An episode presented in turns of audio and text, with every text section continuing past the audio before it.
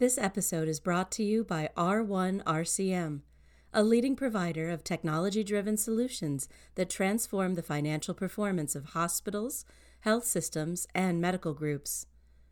R1 delivers proven, scalable operating models that power sustainable improvements to net patient revenue while reducing operating costs.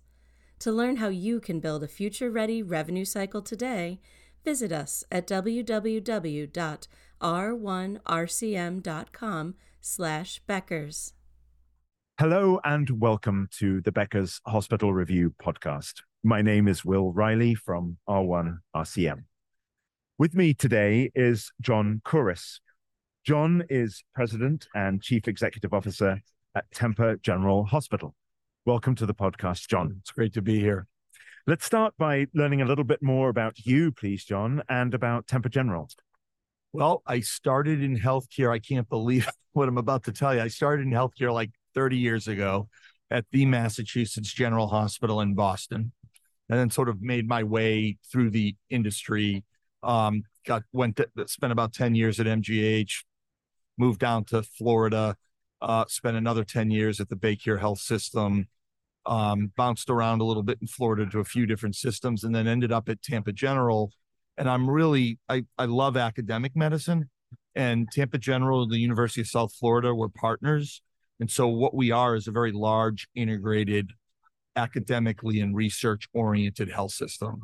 We've got six hospitals, roughly 140 locations, close to 14,000 team members and physicians, and we're spread out over all of uh, most of Florida. And um, we're a big tertiary quaternary health system. Um, our focus is on academics. Our focus is on research. Um, so we take care of rare and complex work, and it's it's it's sort of a vast network of academic medicine. Yeah. And we do that, as I said, in collaboration with USF Health and the Morsani College of Medicine. And it's great to be here. Wonderful. We're going to cover a bit of the waterfront of some of the big challenges facing healthcare leaders as they head into 2024. We'll start with a, a nice meaty one, uh, which is uh, pay, payer relations. Uh, always an area that's been challenging, of course, right? It's a it's a, it's a negotiation, it's a relationship, yeah. but it feels like an area that's become more challenging, more contentious over the last couple of years. Do you think that's true?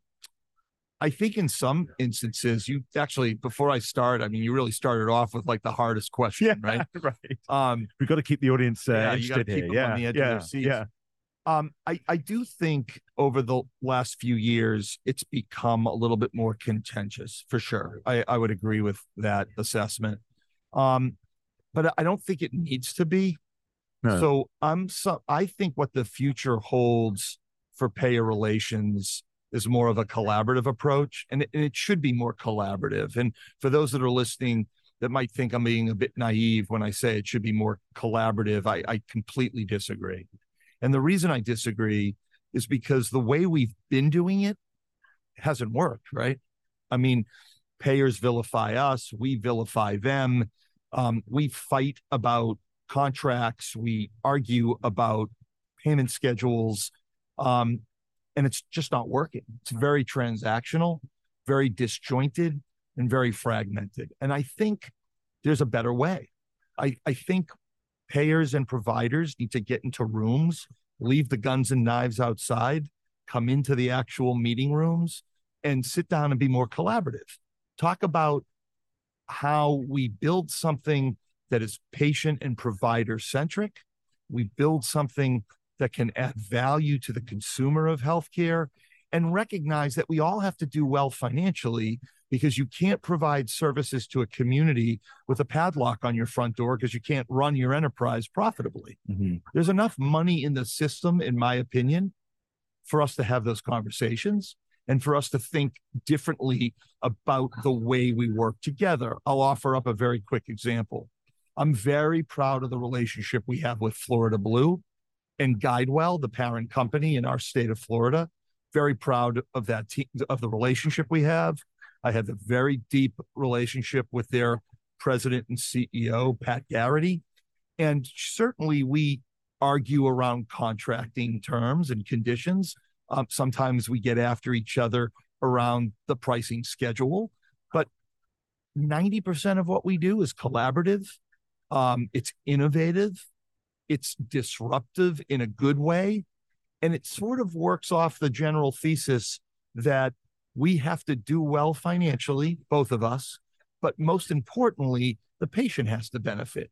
So, what new models and programs and services can we create to provide that value? Dig a little bit deeper. People listening might say, okay, but give us an example. Mm-hmm. Very proud of this program. We actually have a program with Florida Blue where Florida Blue will identify, and I'm grossly oversimplifying for the podcast, but basically, Florida Blue will identify frequent flyers that go to the ED unnecessarily. And then they'll start to offer a benefit in their plan that says, look, before you go immediately to the ED because you don't feel well, call this triage line at TGH in our health system, and we'll talk about what's going on with you. And we'll determine do you need to go to an ED? Do you need to go to a primary care office? And maybe you don't have a primary care doctor and we can coordinate one for you. Do you need to go to an urgent care center? Or do we need to come to you because we have urgent care at home? The ED, it's diverted unnecessary visits from the ED yeah. significantly. Well, that wouldn't have worked if we didn't have the collaborative sort of environment that we created between Florida Blue and TGH and create sort of this esprit de corps yeah. around the work we do. So yeah. that's what I mean about collaborating with payers and sort of let's stop vilifying each other and let's roll up our sleeves together and solve really difficult problems, but do that together. Yes, it's a great example. It feels like in some parts of the country, in particular, perhaps on the West Coast, that relationship between payer and provider has deteriorated to such an extent that litigation is the first impulse. What advice would you have to leaders of health systems over on that side of the country to take stock, maybe step back and think about how to rebuild these constructive relationships? I, I, I would simply say stop. If your first choice is to litigate, it's a bad first choice. Yeah. No one really wins when you litigate, other than the attorneys. And the attorneys are just doing their job, right? They're mm-hmm. doing what we're asking them to do, but we're not actually solving the problem. We're just litigating an issue. Yeah. No one's winning in that. Right. So, what I would tell you to do is take a breath, step back, think about your strategies long term, think about your vision and what you're trying to accomplish, and reach out to the payer and change the dialogue, change the narrative.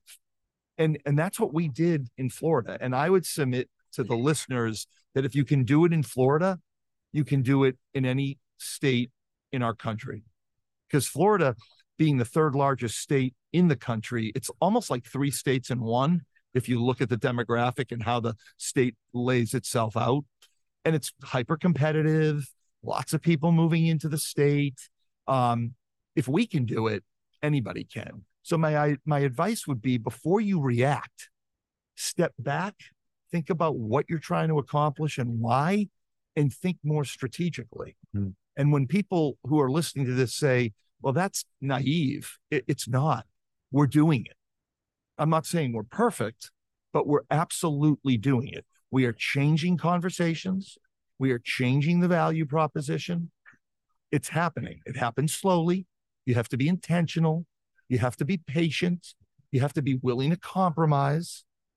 If you're willing to do those things, I think the future is bright and I'm cautiously optimistic about what lays ahead of us as an industry. Very good.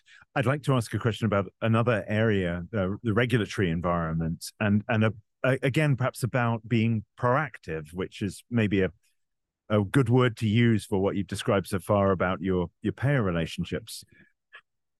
Looking at the regulatory environment, it's complex. It changes all the time. You've got local regulation, you've got federal regulation how do you navigate through that as a health system in a way that is proactive and and keeping ahead of this rather than just being in react mode all the time? It's a great question.